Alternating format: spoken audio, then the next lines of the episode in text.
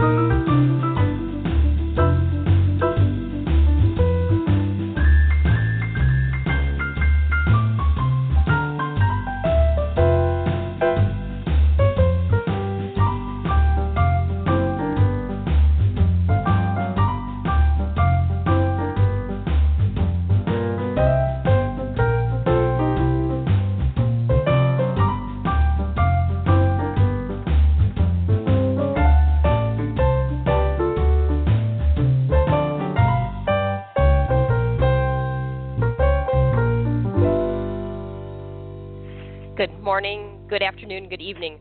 I'm Jane Wilcox, and this is the Forget Me Not Hour. Your ancestors want their stories to be told. Welcome to the show.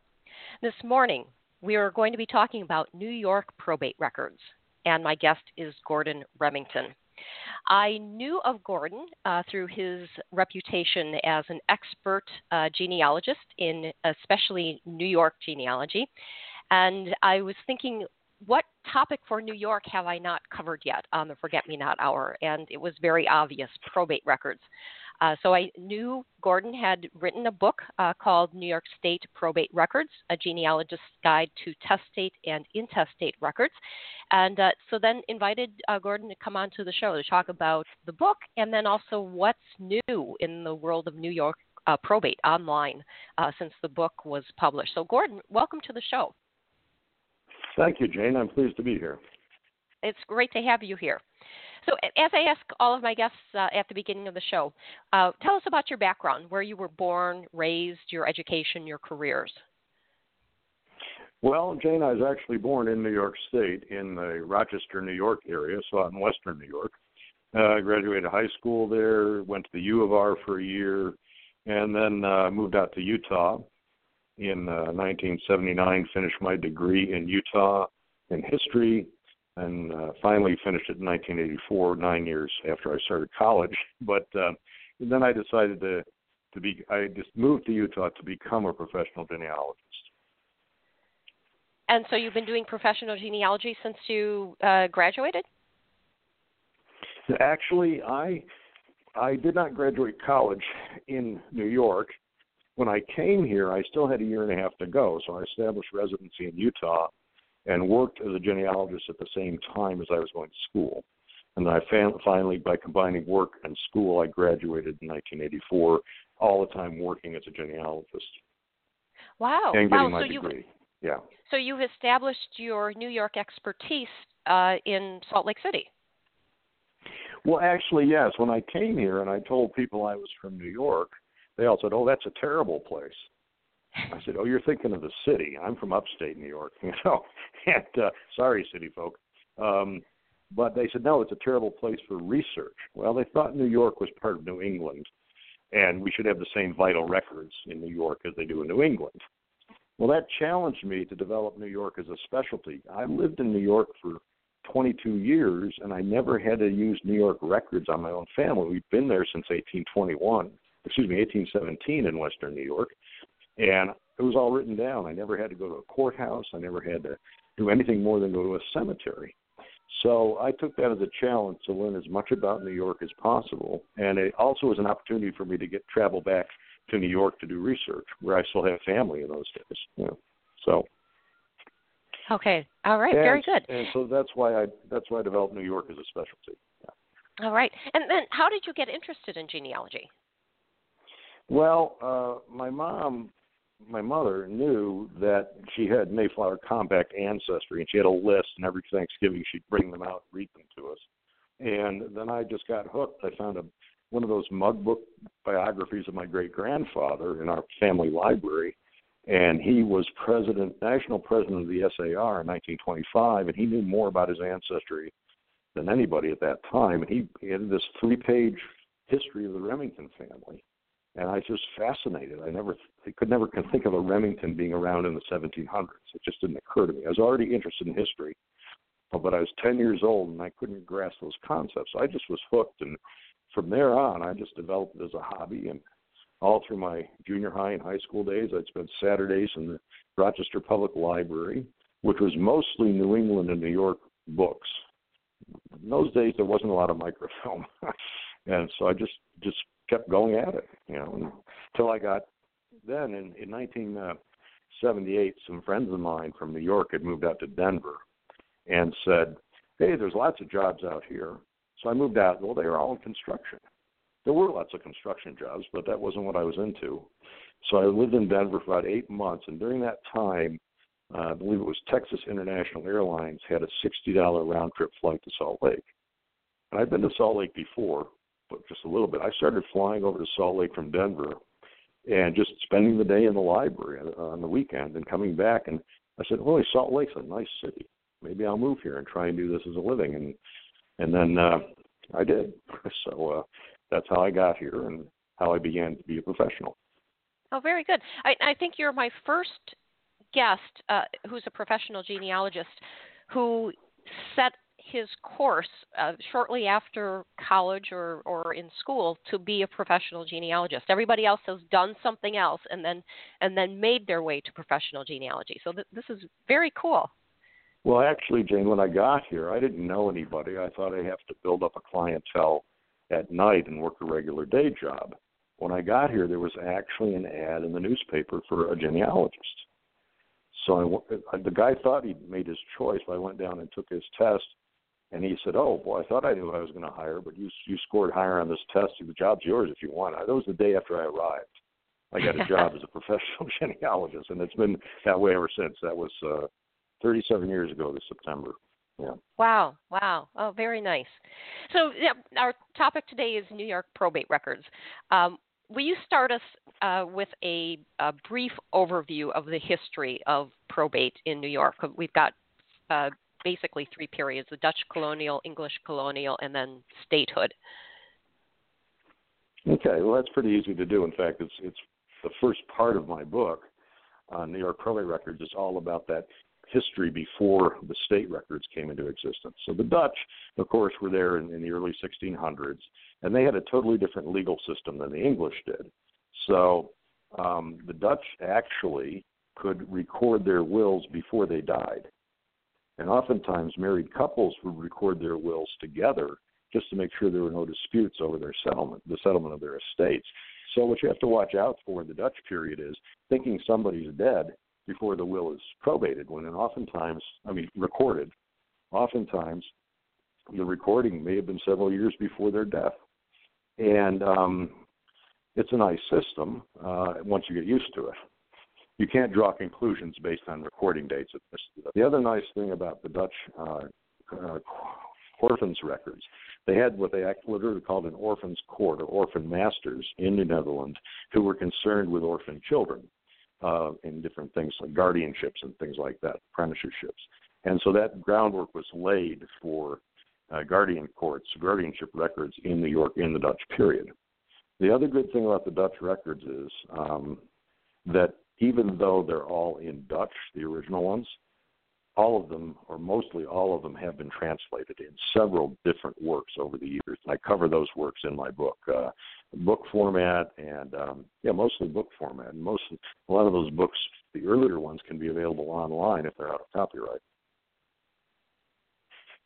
So, then next, uh, after the Dutch, the English took over uh, New Netherland from the Dutch in 1664, and then again in 1672. And the English established a system where, whereby everything in New York Colony, New York Province, was recorded at New York City. Um, all probate records. So if you're looking for wills for people up the Hudson Valley, you're going to find them in New York City, not necessarily in Dutchess or Albany counties. The exception there is a few towns on Long Island, which were settled by English people from New England, kept some probate records in the town records. Then, after the Revolution in 1787, uh, the surrogates system was established in New York. Now, the, the reason it's called surrogates, technically, the governor of New York is the chief probate officer. But obviously, the governor can't be everywhere, and so his surrogates are in each county of New York that handle the day to day business of estates and probates and things. And that is a state office, it's ruled by state law, even though the surrogates court you may find in the county courthouse. It will have the seal of the state of New York on there. And they um, can establish the fees that you pay, and we'll get into that a little bit later. Um, but basically, uh, the surrogates court is important for a couple of reasons. One is not only are there recorded wills and administrations, but there's usually what we call a probate packet, which contains all sorts of loose papers. And uh, among those loose papers, the most important of which in the county uh, surrogate's offices are called probate petitions. Beginning in the 1830s, uh, every estate, whether it's a will or administration, had to have a petition presented to the surrogate for the probate or administration of that estate, listing all of the heirs at law to that estate. Even if there was a will um, and they were mentioned. They had to listen all of them because there might have been children who were left out, and that had to be published in the newspaper. That petition, so that anyone who had wanted to contest the will could come forward and do so.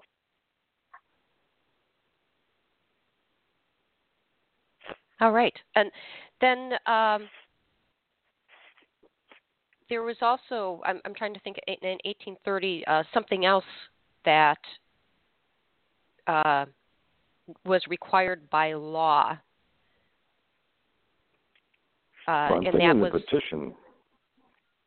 Uh, it, and actually, and, and I'm thinking um, that the state required all records to be saved. Oh yes, yeah, yeah, and, and in many cases they have survived. Of course, that with the with the ravages of time and fires and floods and things like that, there are some that have not survived, but it's a fairly good collection. Um, and that includes the colonial records that I discuss in um, in my book um, from the pre 1787 period. All of those records are now at the State Library in Albany, State Library and Archives in Albany, and almost all of them have been printed. The pre 1787 provincial records kept by the New York Surrogates Court, New York City Surrogates Court, or County Surrogates Court, actually are located now in Albany. But that's one of those things as you if you're doing colonial research, you should look more in New York County and New York State archives for colonial records from all over the province. Don't look in the county itself. You really won't find much before 1787. Okay. All right. And then what types of records were generated uh, in each of the periods? That, I, from my, well, what I understand, could be different from other colonies or states. Well, in the Dutch period, I've explained that um, there were wills that could be recorded before the people died. They were excellent orphans records. Um, all those Dutch records have been translated and are easily obtainable. In the English period, from 1664 on to 1787, uh, everything was recorded at New York City, and that includes administrations and um, and, and wills.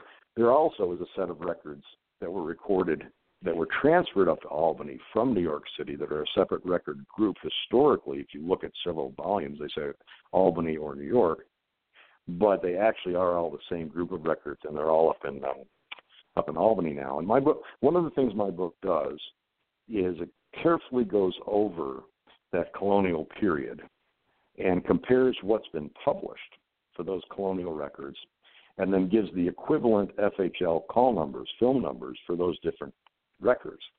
So if you want to look at an original record to see what if it's and it says anything different from what's been printed or if there have been mistakes or whatever, you can access those films at the Family History Library.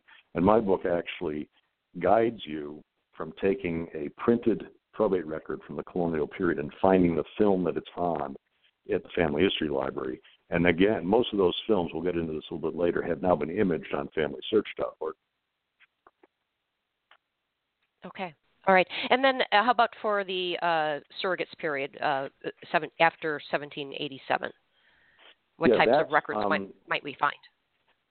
Well, the surrogates, uh, what you'll find is in each county, I think they refer to them as packets, either probate packets or estate packets. Um, and they're basically all the loose papers that would have been filed within the state. They're important because while a will may have been recorded, the original will might have differences in it. And again, you have that all important, which lists all of the heirs.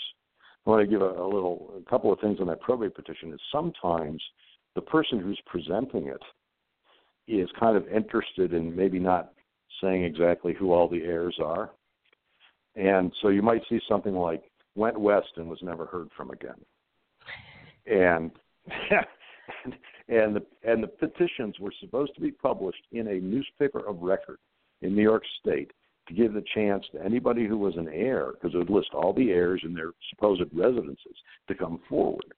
But somebody out in the gold mine or gold fields of uh, California might not see that. You know, went west and was never heard from again, and it, it was a way of cutting somebody out without you know really doing it.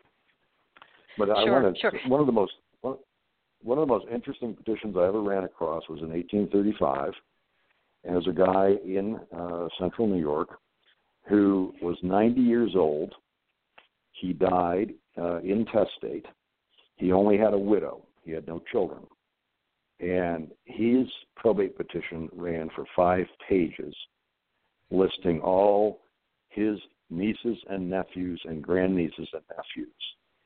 Um, and he was the second son, or excuse me, the last son of a man born in the 1690s. So what you had in these five pages was basically the descendants of a man who was living in the 1690s as of 1835 down all those generations who were listed as the heirs of this this one person who died without children. That is the most amazing one I've ever seen. Yeah. Wow, wow. That that is uh, really neat. I I also wanted to mention when you were talking about uh, heirs being left out uh, or uh, going west. Harold Henderson uh, has an article in the New York Genealogical and Biographical Record in which he proves that a uh, daughter was left out of the probate petition, and then he he sets the argument uh, explaining how this woman who went to Illinois, I believe, was actually a daughter of this man who died and was not listed among the heirs. Yep, unfortunately, you see that sometimes that um, if, if they hadn't heard from somebody in a long time, they just wrote them off. You know, and, yeah. well, we don't know what happened to them. Yeah. You know. Yep. Yep. So, what inspired you to write the book, uh, New York State Probate Records? Well, as you, you pointed out, it was published by New England Historic Genealogical Society, and they had approached me originally in about the year 1990 something, the middle 1990s, to write a, a research guide for the entire state. Now, as you well know, New York has just come out with their own massive research guide, and it took more than one person to write that guide. So I was struggling for several years to get everything that they wanted. I pretty much completed the probate records chapter. So they finally said, well, look, let's just go with what you've got. And so we published a book on New York State probate records instead of the book that was supposed to be a guide to the entire state and uh, that's what came off. Uh, eventually, I expanded the book uh, from my my chapter in this bigger book um, that never got published, and um, that allowed me to expand on probate records in more detail. Now, that original edition was published in 2002, and that was done on. They wanted a, a uh, camera-ready copy from my own computer, and that's why it looks like it's from somebody's home computer. Then in 20, um, I guess say about 2010, maybe 2009, they approached me to do a second edition of this book. And because of so much had become available online and in other places, and it did need to change. And then they took over the production of the um, actual graphics and everything in the book. They put the maps in for all the different counties and things and added things. And I worked very closely with New England to make that a prettier book with essential information in it that was also in in the first edition, and some and, and much more too. Um, a lot of things have changed since 2002 to 2009. Okay. All right. And we're going to talk about uh, what you did include in your, in your book. Um, first, we're going to take a break. This is the Forget Me Not Hour. Your ancestors want their okay. stories to be told. And we'll be right back. All right.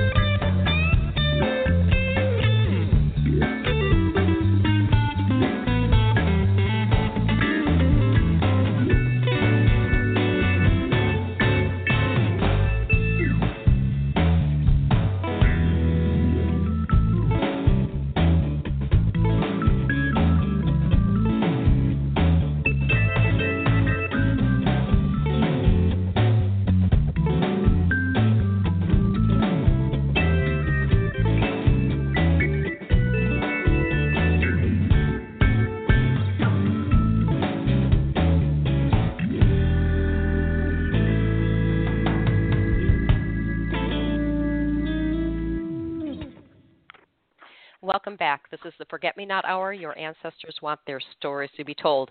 As you're listening on Blog Talk Radio, you will see a like button. Uh, if you uh, press that, uh, you will receive an email letting you know that the show is going on the air, what the topic is, and who the guest is. Uh, you're also going to see a lot of social media buttons. Uh, please share the Forget Me Not Hour with your friends and family on social media. You'll also find the Forget Me Not Hour archives on the Blog Talk page. Uh, we have over five years of wonderful shows, and many of them are timeless and uh, will research. Um, so please take advantage of the archive. And you'll also find uh, the Forget Me Not Hour on iTunes. Uh, so you can take the show on the road uh, with you. Uh, it's under Jane E. Wilcox. And today we are talking about New York probate records. My guest is Gordon Remington. And so, uh, Gordon, we've been talking about your book, uh, New York State Probate Records A Genealogist's Guide to Testate and Intestate Records. Uh, so, what you've mentioned some things that you've included in the book. So, so give us a kind of a general uh, idea of, of what we're going to find in the book. Well, as you uh, read that title again, it reminded me of one thing I wanted to explain for those who might be new to, to this kind of research is testate records, probate records, are uh, records of wills where someone actually leaves a will that leaves specific things to specific heirs. Intestate records are when someone dies without a will, but they have enough of an estate to be divided among heirs, and that's where you would get an administration on the estate. And both of those records are equally valuable, especially in New York State after 1830, because both sorts of estates, testate and intestate, require that all important petition listing all of the heirs. Um, as for the book, um, yes, the, the LDS films I mentioned in the book are merely an inventory of what's in the library. So, for instance, um, I will list uh, in in the back section of the book, which was county by county records. I will list the types of records available because there are lots of different types of probate records and the years they cover uh, that are at the Family History Library.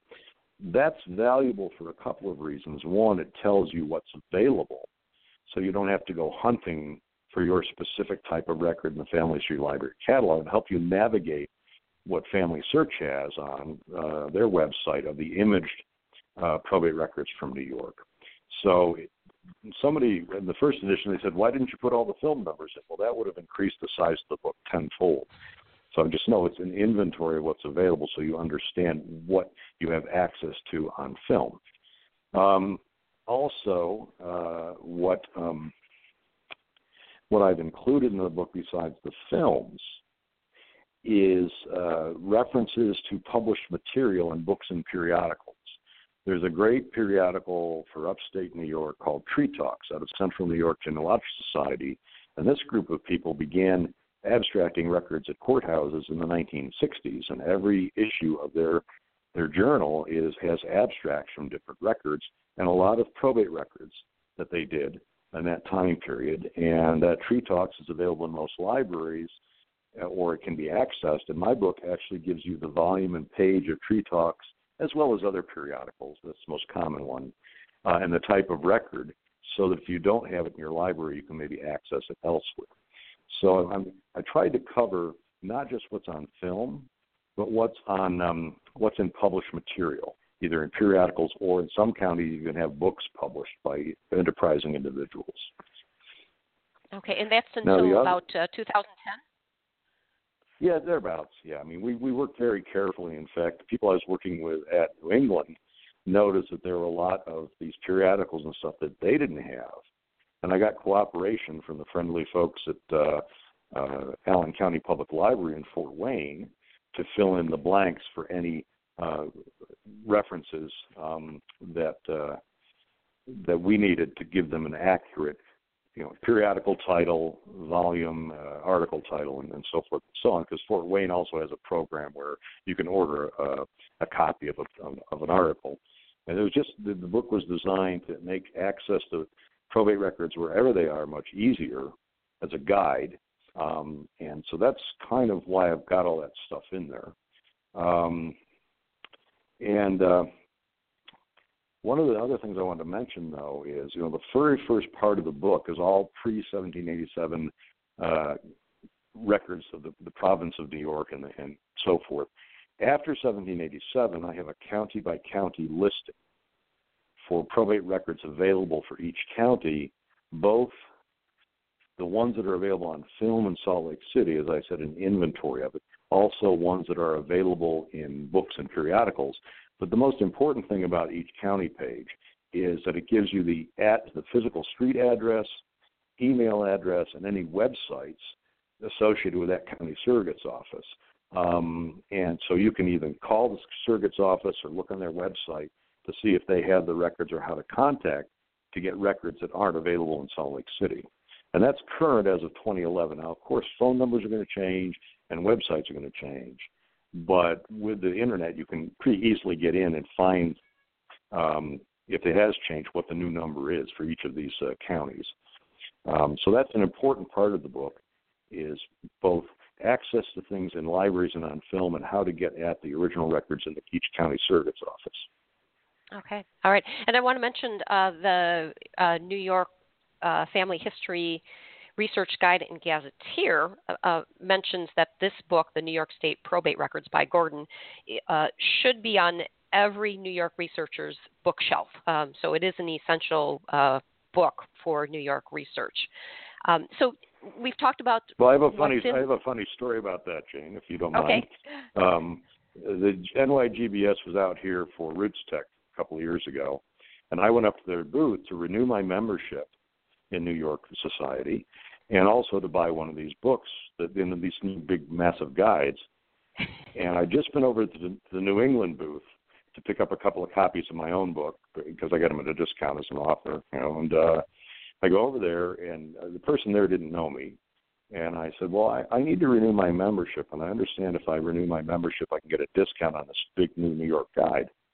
And she, "Oh yes, it's a great book." She says, "Well, you know, I just bought this book by Remington over at New England, and um, I'm wondering, does this book replace Remington for? Well, we tell a lot about the probate records, but really Remington for probate records, that's the guide." she said, "Okay, I'll renew my membership," and um, she said, "Okay, name." Gordon Remington, address. And she gets on and she goes, wait a minute. Basically, yeah, she had just, I wanted to hear that, you know, I mean, I hadn't been superseded. So I'm just so pleased about that. And I'm pleased for the mention in, in the New York Times. Yeah. all right, all right. As, as I said, the the essential uh, research for uh, guide for New York probate records. So we've talked about what's in the book. Is, is there anything that you did not include? Well, you know, that's one of the questions you prepped me on, and I don't, I, I don't think there's anything I did not include in terms of wide record groups. If you go in there, almost every um, website that I mentioned in the book is still active today. Some are behind paywalls. Uh, the, the New England uh, has some probate records on it. It's behind their members area, and, and we've discussed this too. That New York Genealogical has uh, behind their paywall some research guides uh, written by uh, Harry Macy and Henry Hoff. Um, but basically, I tried to cover all types of records, and access may may have changed. Now, I wanted to say something about those surrogates records. Remember, I said that the county surrogate is actually an officer of the state, even though they're housed in the county uh, county uh, office building. The state sets the rules for fees. And um, if you write to the county surrogate because you can't get the record on microfilm, they can legally charge you up to $90 to look for a packet, just to look, and then up to $5 a page for a certified copy. Now, if you don't specify that you don't want a certified copy, they can, and you want a certified copy, that's fine. Otherwise, some of them charge you 50 cents or 25 cents or whatever. But that's uh, that they can legally do that. So the optional thing for you to do is as much as possible look to see if those county packets, those loose probate packets, are available on microfilm or online, and some of them are. Um, not every single county, but um, that's I think going to be changing as we'll discuss a little bit later. But um, uh, you know, it's just a basically um, the book as it was published in 2011 couldn't cover everything that was going to be online because some of it's come online since then. So there could be a lot of things that are available now that aren't covered in the book. Okay. So then my understanding is uh, uh, the Family History Library films may not include some of the probate packets that are at the surrogates courts. That's right. And you asked me that, and I said, oh, I actually had a chart that I prepared when the book was published. As of 2011, the FHL has microfilm of the probate packets for 28 of New York's 55 counties. So that's roughly half. And some of them are, uh, some of the, records are more extensive than others. Some records are very, very um, nicely organized um, in counties. You know, all the surrogates records are together by type of record or by, by the name of the person. They're all in one packet. New York County is an exception. That's New York City, um, where the filming done by the uh, um, FHL um, actually split up the records into different categories. So this is covered in the section for New York County in my book, where you have to know what type of record you're looking for to access the right microfilm at the Family History Library. It's a little more complicated, but it's it's navigable. You can get through it. It just won't be as easy as um, some of the other counties where you can actually just look and see the probate packets are all organized alphabetically. So, you know, okay. so okay. that's yeah. And then the uh, what would you say is uh, the latest date that uh, the Family History Library has microfilmed records from the uh, surrogates courts in New York, like 1960s, well, 1970s? Oh no, no, no, no. Um, one of the nice things about my book is is that it tells you if the surrogates index, which is the index to all estates in a county, has been microfilmed. The surrogates indexes for most counties we do have into the 1960s and 70s. Um, but the records that were filmed generally stop in the in the 19 teens and 1920s because at the time when they were filled, that was the mandate to, for filming in New York State. And this was maybe some 20, 30 years ago when they were doing all that massive filming back there. And so, but the fact that you have a surrogates index on film and you can access that index on Family Search now means that if you write to um, a county surrogate in New York, you can already come prepared with the uh, name on the estate and the estate number so they can find it without too much difficulty. And in some cases, when I've done that, they haven't charged the $90 fee. It's county by county basis, but sometimes if you give them as much information from the index that you can access online, they go easy on, on the fee. Other cases, not. I mean, some counties just want to make the money, but um, it's really individual. Um, so that's that's one of the things about um, about the surrogates records is that uh, you can use my guide to find the surrogates index for each county, which generally goes up to about nine, 1960s and 70s, and then the records themselves into the early 20th century. Okay. All right. It's, uh, before we move to what's new online, is there anything else you would like to add about the book? Well, no, I think we've uh, covered it. Yeah. Okay. All right. So then at this point, I'm, I'm going to take a break. Uh, and when we come back, we're okay. going to be talking about the new online material. Um, this is the Forget Me Not Hour. Your ancestors want their stories to be told. And we'll be right back.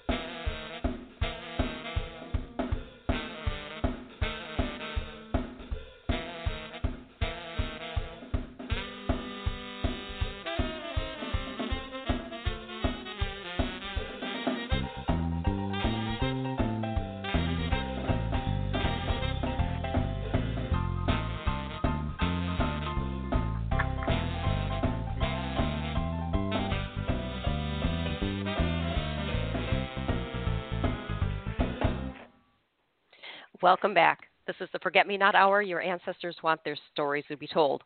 We will be back on August 17th. That's the third Wednesday of the month at uh, 10 o'clock Eastern Time. Uh, we're going to be talking with Blaine Bettinger and Debbie Parker Wayne, um, and our focus is going to be genetic genealogy.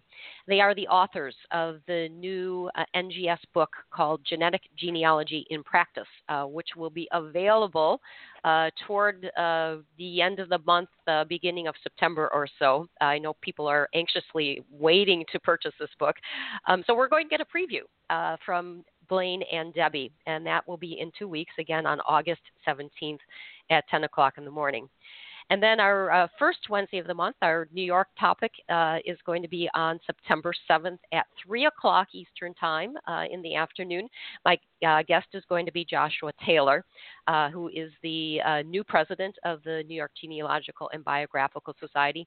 So we're going to be talking about what's new at the G&B, and we're also going to be talking about the Genealogy Roadshow. As I'm sure everybody knows, Josh is one of the hosts of the roadshow. Um, so we're, we're looking at uh, what's new with the G&B, and we'll be getting some behind the scenes uh, information about the Genealogy Roadshow from uh, Josh Taylor. Uh, that's at a, a, different time than usual, 3 o'clock uh, Eastern Time on September 7th. And then uh, coming up for me, if you're in uh, Western New York, uh, I'm going to be speaking at the Women's Rights National Historical Park on Friday, August 26th. Uh, they are celebrating Equality uh, Day, Women's Equality Day, and I'm going to be uh, giving my talk, Finding American Women's Voices Through the Centuries. Um, so come on out if you're in Western New York uh, at Seneca Falls.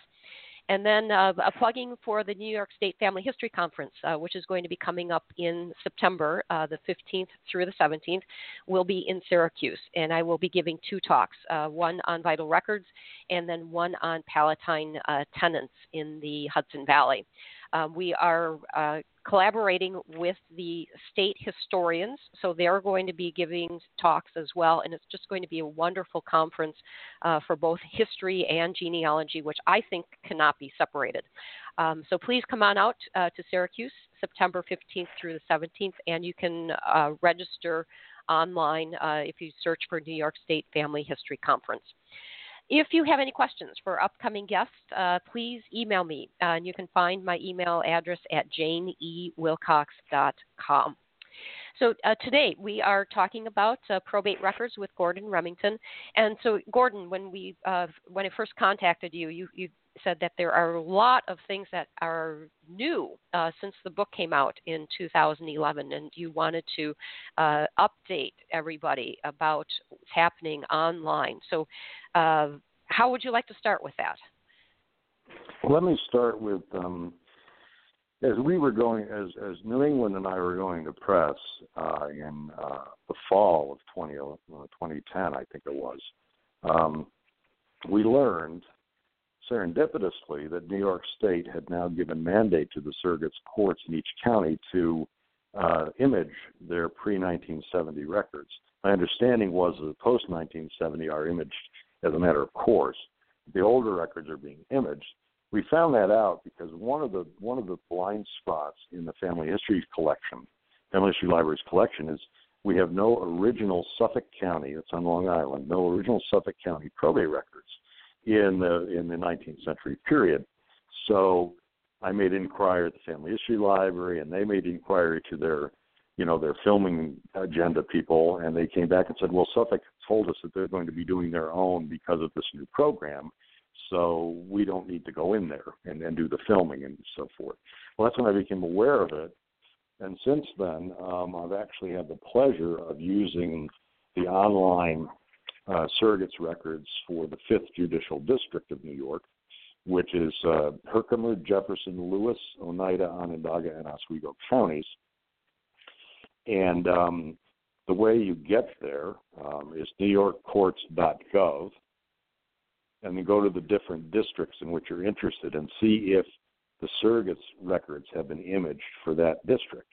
Now, um, not all of them have been done. And my experience with this website uh, that covers the Fifth Judicial District is um, it covers every type of probate record, all of the loose papers and everything. And that's what I was interested in the probate petitions and so forth. It's free registration, um, but once you get into it, at least my experiences was, is that it's kind of difficult to navigate. But there is a help desk you can call to navigate it. But if you're really in a pinch in those counties, that's a great reference to have. I don't know how many other counties have this same system, but the best um, the best thing to do is with the information in my book as to the county surrogates phone numbers and email addresses is call them and see if their records have been imaged online um, okay. i don't know how complete it is for the whole state but uh, that's one place where it's fairly complete okay so so for the let's focus in on the fifth judicial district have right. all of the counties that you mentioned uh, been digitized and are they all complete uh, on the, for the fifth judicial district? Well, I didn't look at. I was interested in Lewis County, which is where I was working, and so I looked at that, and that was pretty complete. I did not take the time to go into the other counties, but okay. um, it could be that it's ongoing. But at least at the time I was looking, I found everything I needed for Lewis County online. Okay, and I, I will add uh, to that. I uh, have a colleague who is a researcher uh, in Onondaga County, and Onondaga has not uh, put complete records for that period. So that that's why I was asking okay. about that. Um, well, and then yeah, and then, do you know are are other counties uh, going to follow the same organization, like like doing it by judicial district, or are they fending for themselves? You know if that is part of the law? my my last understanding is that each county, you know, could do it themselves, and some of them would put them online, and others would be online at the county. You'd have to go in and use their their uh, computers to access the images online rather than going through papers. So I think it varies by county. Um, okay. And I don't know of any inventory, uh, and at least I don't have it in my book because it was just starting back then uh, what's been done for each county. I think it, it probably varies greatly as far as the amount of records actually imaged yet, because some counties are larger than others. And uh, okay. some of these counties in so northern it, New York are easier to do. Yeah. All right, and so as you suggested, call the individual surrogates court to see what's what with their digitization. Right. Right. Okay. Now the the other two online sources that came about. Um, after the book was published was the imaging of uh, New York uh, probate records on Family Search, which is essentially they image their microfilm collection. So basically, what's listed in the FHL catalog as to what records they have is what's on the images on FamilySearch.org. Um, I don't think they've done much more actual imaging or filming since that time since the current collection was put in the catalog. So basically, my book comes in valuable there in that it tells you what's available. So when you go hunting on Family Search, you can navigate through their system to find the records that you want. Now, the, the Family Search system, um, it, it does not have an in, every name index to each county. It'll have the surrogates index like you'd have on microfilm, but then it's up to you to take the information from there to go to the individual volume. So it's it's somewhat cumbersome in that you know you have to wait for the page to load, and then if you find a page number and index, it doesn't always match the image number on Family Search. So basically, the Family Search uh, probate records online are, are basically images of what's at the library on microfilm.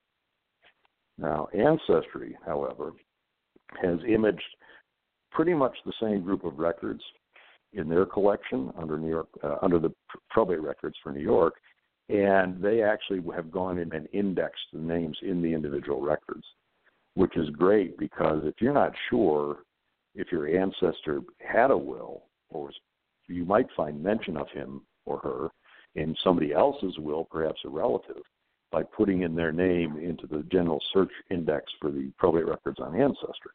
So, in other words, the ancestry records are comprehensive and they're indexed. And the family search records are comprehensive for the collection, but not easily indexed. Um, it, it's just a matter of choice of how you like to do your research. I usually toggle between the two because I'm out, you know, as a long season genealogist, I'm always suspicious of anything that says it's indexed totally. Sometimes I just have to double check myself, but that's just me, you know. Um, and so they're they're both great sources, and they and they actually um, you know help you avoid having to write to the surrogates um, office in the counties and paying a higher fee. Now, both of those have come online since. In fact, they were just finishing them, or, or you know, we weren't even aware of them, New England and I, until we went to press, and the guy at New England said, "We'll just put a note. If you look in the introduction to the New York Probate Records Guide, it actually tells you that this is coming up, and we just did not have the time or the ability to include all of that information. You know, so basically, the probate records book is static as of 2010, telling you what's available out there generally and specifically. As for the online stuff, there's new stuff being put up every day, and you just have to, you know, um, be aware of it. Uh, mostly, it's stuff that's online, and you just have to be aware of things added to it uh, expansions of collections and things. So, okay. oh, and All some right. counties don't want their their films to be micro, their records to be microfilmed because it cuts them out of the ninety dollar fee. So. okay, to be aware of that as well. You you mentioned that Yeah. American Ancestors, uh, New England, ha- also has some probate, New York probate. Yes, they do, and I think this is behind their paywall. There was a man named William Eardeley, I think I'm pronouncing it correctly, who did a lot of probate abstracts he published some uh, typescripts under the auspices of NYGBS back in the early 1900s. But he also visited every county, it appears, in upstate New York in the course of his lifetime and kept notebooks of abstracts of all the probate records from these counties. And he died, and his records were discovered in, I think it was Brooklyn Historical and um, New England was made aware of their existence there. They came down and imaged them and put them on their um, on their website as New York Probate Records. I believe it's uh, 1835 is the cutoff date for those records, and they've also got an every name index for those records on, on the New England the American Ancestors website. And I found things when that first came out. I found things because it's it's not just indexing the testators and the administrations, it's indexing the people named in them, you know, so relatives and neighbors and so forth, and individual witnesses and things. So that's a, that's a, a good source for up through 1835, and that's important for one county in particular. Sullivan County had a fire in its courthouse in 1909, and all pre 1909 probate records were destroyed. Land records survived, but the probate records for Sullivan County um, are gone prior to 1909. But William Eardeley had visited Sullivan County before 1909 and abstracted probate records for Sullivan up through 1835. So records that are gone at the county courthouse are in this collection um, that's on the New England website. Okay, so the Eardeley collection cover spans like 1787, would you say, to then 1835? So. Yeah. Yeah. Okay. Uh-huh. Okay, very good. Is, is, there anything else uh, that you'd like to add about uh, digital records? Well, just that, um, you know, and this is again where my book might come in handy, is that it's one thing to look at a digital record online, and it's another thing to understand what it's telling you. So, um, it's just like any record that you look at on microfilm or even in the original. You've got to be able to interpret the record properly. So my book does some of that explanation of what the court process was, what the record, you know, especially the probate petition, it tells you exactly what was required in the probate petition. Uh, let me give you an example is that if somebody died and they had grandchildren, um, or they had children and the children had died, the grandchildren would be the heirs. So see, it, it, it might be that a probate petition will give you the grandchildren of the of the, of the decedent if a child had died, and if the had, person had no children, their heirs at law would be brothers and sisters, nieces and nephews, and so forth. And unless you understand the scope of what you're looking at, you may not know whether you need to look for, uh, further or to think your your job is done. Um, so again, I would caution any genealogist when they're they're looking at a record uh, to evaluate that record just as if it were on microfilm. Just because it's on the internet doesn't mean um, it's an accurate image of what's in the record, but you need to understand what that record's telling you. Okay, very good. And then, are there? You've been talking about how your book uh, complements uh, the online sources. Is there any anything else that you'd like to add? How we can best use the book uh, with what's available online? Well, I think my reference to published material is important because, you know, there are some records that people abstracted back, let's say, Central New York in their Tree Talks magazine back in the 60s, um, that people may not think to look for, and then they find this record in, in Tree Talks, and it gives an abstract of something, and then they can go to the original. I'll give you an example. There is Dower records in New York. Now, Dower is when when somebody died in New York, and this was prior. I think it was done away with in the 1860s. But if somebody died, their spouse, and usually if a man died, his widow had a what was called a dower right to one third of his estate. And if somebody died intestate, it was the same thing. And so dower records were kept in a number of different counties where the widow would come forward and they would give her her, her widow's thirds and in the same record, all the other heirs would be listed, all the children, immediate heirs at law. So the, the thirds would be taken out, and then the rest of it would be divided among the surviving children. And sometimes those children are listed in the Dower records. Now, we had somebody call the Family History Library when my book first came out, said um, they couldn't find Dower records in the Family History Library catalog. Well, that's because they did not, they were looking for Dower records by name they did not go to the county and then surrogates records and types of records. And that's where, if you look in my book for any particular county and it tells you what's available at the Family History Library, it'll say Dower records, um, which means that there are Dower records in that county, but then you have to find them in the catalog. It's not always that exact name. Uh, there are other records too, um, accounts and sale receipts and inventories Another another record is the actual minutes of the surrogate's court, which is a court like any other court, and there you sometimes find disputes over estates, which can go, you know, can go for a number of years, based on. I think I had one where um, a man had married twice, and the children from the first marriage were objecting to how much of the estate the second wife got, you know, when he died, and so there was this big fight between the, the children of the first family and the second wife, you know, and so it was um, very interesting, and that can also shed some light on your ancestors' um, lives and what they're involved in, more than the genealogy part of it. You know, what was what was wrong that this family would dispute this and things. I mean, we mentioned earlier that the, the surrogate's petition that might say went west and was never heard from again. And then you mentioned an article where somebody did go west and they actually, you know, should have been counted, but they weren't. Um, all sorts of stories can be told out of these probate records of the way people divided up their estates, what was left to whom, and it's just a, a fascinating study to get into as far as your ancestors' lives in respect to how they felt about their property. Very good. So, uh, is there anything else you'd like to add before uh, we move on to our last questions for the show? Um, no, I can't think of any right off. Uh, this obviously took up a long time of my life writing this, uh, both editions, and so um, I'm glad that it's done. Um, I don't think I'll be doing another edition.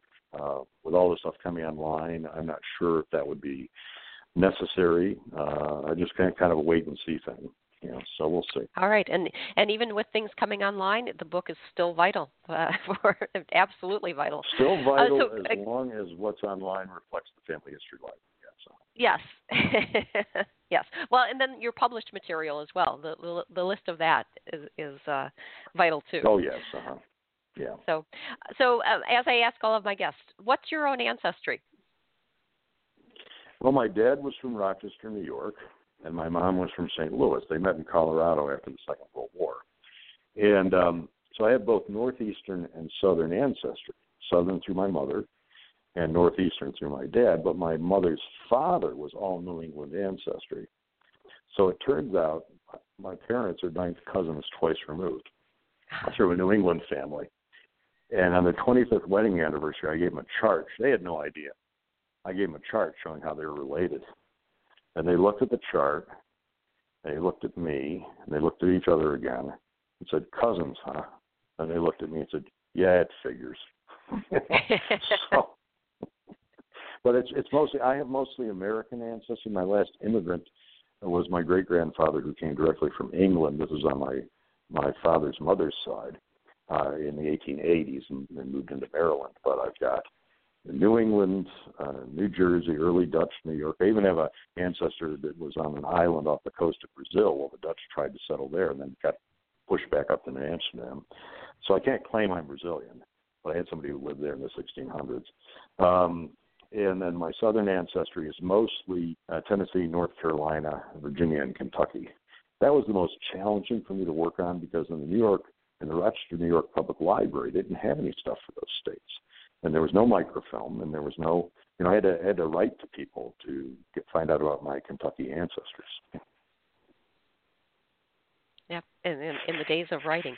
So, is there an yes, ancestor? Oh yes. is there an ancestor who's called out to you?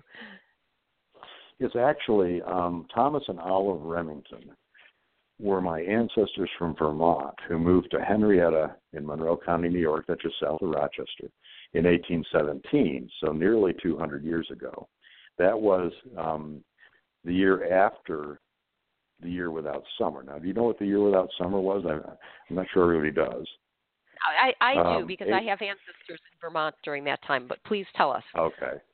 All right. So in 1815, a volcano in Indonesia called Mount Tambora exploded and spread ash all through the atmosphere, so that by 1816 the atmosphere was so just filled with ash that it froze in New England in June. And Vermont, uh, living in Vermont and eking out a, a, a living from the soil there was difficult as it was. And so Thomas and Olive Remington picked up with their nine children and moved from Vermont to Western New York in 1817. He already had a brother in uh, Ontario County in Canandaigua. But my my project right now, which I started a long time ago, um, is to trace their descendants at every line for four generations. So that would be down to my great grandfather. It also includes the artist Frederic Remington, the Western artist Frederic Remington, who's a second cousin of my great grandfather. And uh, so this is my my project I'm working on now. Of course, I, I laid it down at one point I picked it up again, and there's so much more that I can do with resources available now. And actually, Surrogates Records, New York Probate Records, play a great deal in that because I've got some branches of their their descendants who I couldn't find anything about, and I found a probate petition for one of these branches that said which ones did go west, and now I can you know trace them out. Um, so this is my big project right now, and I don't. I think I sent you a um, an image of a of a Currier lithograph, um, which was what they used to do. You know, this was Currier before it was Currier and Ives. They published these memorial pages. And there's a guy over a tombstone with a weeping willow, and in the tombstone, the image of the tombstone, somebody has written in the death dates for all the family members of that family, and that's Thomas Remington, his wife Olive, and their son Luther, uh, written on that tombstone in hand, uh, an otherwise beautiful lithograph print. And that's kind of, you know, the picture that just keeps me going of tracing their descendants. That's that's neat. So, do, do you actually have the lithograph in your possession, or is it uh, is it somewhere else? Yes, I do. Yes, I do. Yes, yes. It's Oh, in, very in nice. protective custody. Yes. okay. All right. All right. Uh, so, Gordon, thank you so much for joining us. This has been so informative, and uh, uh, I, I hope people will take advantage of the book, uh, order it, and uh, have fun with it. and you can probably find it in a lot of major libraries too. So, Yes. All right. All right. So, thank you. thank you very much, Jane. All right. This is the Forget Me Not Hour. Your ancestors want their stories to be told. Have a good day.